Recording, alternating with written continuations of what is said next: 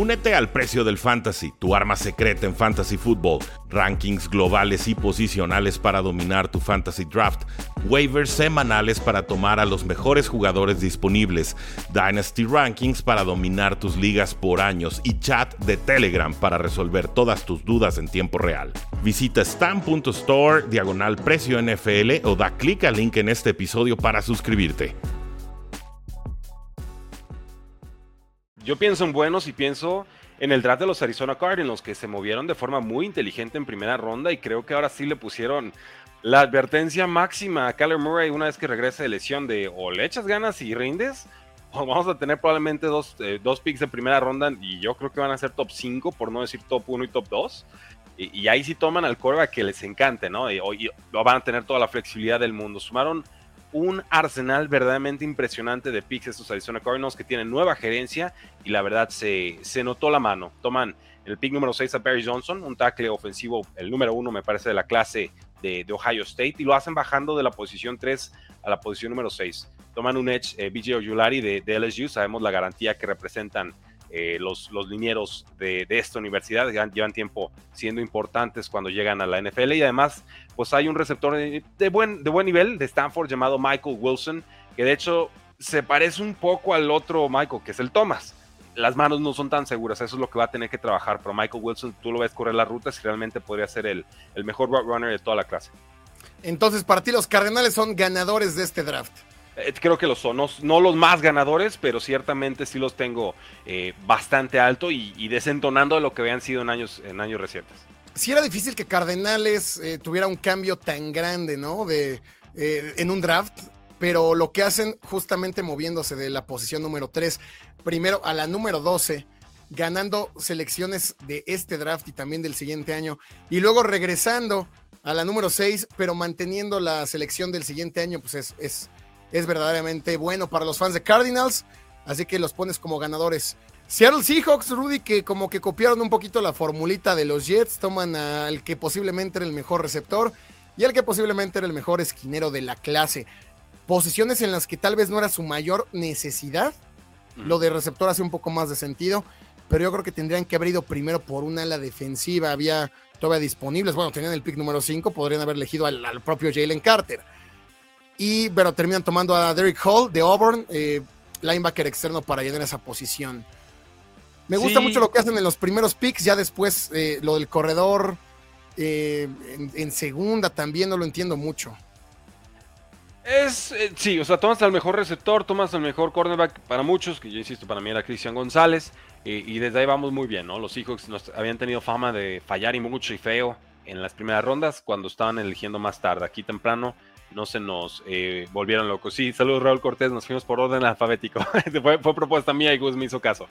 Eh, Derek Hall, un pass rusher de, Auburn, te, va a ayudar, creo que puede ser titular de inmediato. Eh, y luego le, inyectan buena profundidad a la línea ofensiva, ¿no? Con Anthony Bradford de LSU, con Olu, está bien difícil el nombre, Oluwatimi de, de Michigan, algo de rotación en la posición de tackles internos con Cameron Young, con Mike Morris.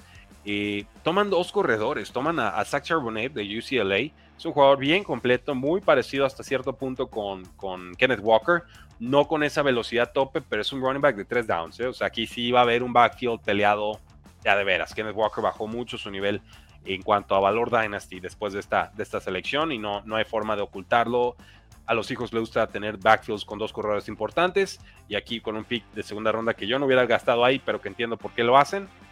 Eh, pues ojo ahí. Y luego está Kenny McIntosh en séptima ronda, Georgia. Eh, es un pass catcher desde el backfield, ¿no? Y eso es normalmente el, 1-2 que le gusta a los Seahawks. Un corredor de poder, un pass catcher desde el backfield. Aquí lo que sorprende es que pues, va a haber dos de poder, ¿no? Zach Charbonnet y también eh, el, mismo Kenneth Walker. De todas formas, a mí me gusta mucho este, este grupo y les doy un 9. Sí, yo también lo dejo a 9. Seattle haciendo bien las cosas desde el año pasado. Y sí, justamente Raúl Cortés dice que casi se lo pierde, viene llegando. Foro en alfabético, amigos, así que si van llegando, regresenle y quieren escucharlos. Si no, pues busquen únicamente el de su equipo. Desde Brisbane nos dice justamente Guillermo Artiaga y que ya son las 12 del día del jueves. Vamos Raiders hasta Australia, abrazo. Como 14 em, horas, ya ni me acuerdo cuánto. Saludos a, a Magda que nos pone Oli. Y al buen Lacasito LOL dice: Hola, buenas noches, madrugadas desde España. A nivel fantasy, ven a Jackson Smith por encima de Quentin. Sí. De hecho, de Quentin no estoy esperando mucho en su año 1. Mm, Yo no sé con DK Metcalf y Tyler Lockett, no lo sé. Enfrente de él. Yo, yo creo que le va a comer el mandado a Tyler Lockett. Y ya tiene 31 años. Eh, y- pero, o sea, va a ser un grupo completo y todos van a ser útiles, ¿no? Y lo mismo para el grupo de Chargers, que es un 1, 2, 3, ya muy, muy imponente. Pero creo que Jackson Smith en Jigba te va, va a tener un este va a tener una adaptación a la NFL más efectiva y más rápida que Quentin Johnson. Y creo que por eso se va a volver más importante en su ofensiva más rápido. Llevan mucho tiempo los Seahawks buscando ese, ese receptor slot, habían gastado picks medios tardíos y nada más no daban con ese, con ese Doug Baldwin, ¿no? Que no han tenido realmente el jugador desde, desde ese momento. Vamos con los San Francisco 49ers, nueve selecciones, cinco de ellos son defensivos, los Niners que no eligieron hasta la tercera ronda y toman un safety, Jair Brown de Penn State, llenando uno de los huecos más grandes que tuvieron desde el año pasado. Y luego sí, lo que sorprende, Rudy, un pateador de Michigan, Jake Moody. Sí, eh, el pick del safety me gusta, eh, bueno, safety, cornerback, eh, Jair Brown de Penn State, pero Jake Moody, por más que te guste un kicker en tercera ronda, ¿no? O sea, creo que, creo que esta elección ya está aprendida con Robert Aguayo y no, como que todavía no la tenemos muy, muy clara. Me aventé algunos rounds en Twitter, tranquilos, pero finalmente el consenso que vi es que la afición ya entiende que kickers no se toman en día 2.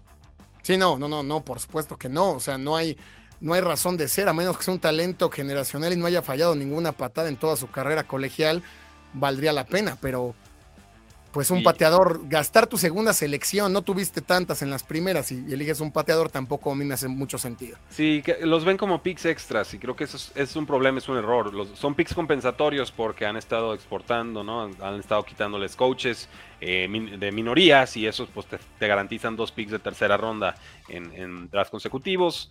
Eh, en fin, o sea, lo ven como un pick extra, era una necesidad, sí, pero hay momentos y formas y creo que aquí San Francisco hizo la que quiso y se olvidó del mundo y pues bien por ellos, pero pues no se los voy a aplaudir. Para mí eso es un 7. Sí, a mí tampoco me gusta mucho el draft de los 49ers. Vamos con los Rams, que fue el equipo con más picks en todo el draft, 14 en total. Y el tema es que solamente 3 en las primeras rondas. Steve Ávila, el guardia de TCU, hablando de ellos, sí me gusta, ¿eh? Yo, de hecho, igual lo, lo tenía proyectado incluso en primera ronda.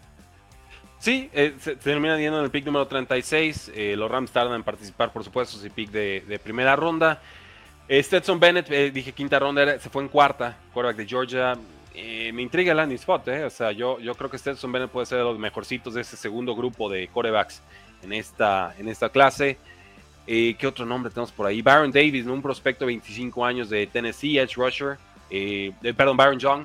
Pero, pues, vamos, es que necesita tanta, tanta inyección de talento este grupo de los Rams. Eh, veo muchos nombres realmente, eh, algunos que me intrigan, pero no demasiado. Siete y medio para la clase. Solo ojo con Zach Evans, el corredor de Mississippi, ¿eh?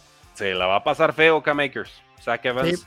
tiene mala reputación, que porque salió de Texas Christian y, y rebotó, y que alguna vez no quiso dejar el celular cuando se lo pidieron en preparatoria. Puros cuentecitos y chismecitos. Zach Evans es un pedazo de talento. Esperamos tenga la actitud correcta para desarrollarse. Eh, cuidado. Un pick sleeper sexta ronda. Es, difícil que brillen desde ahí abajo, pero y si alguien lo puede hacer, creo que es Zach Evans.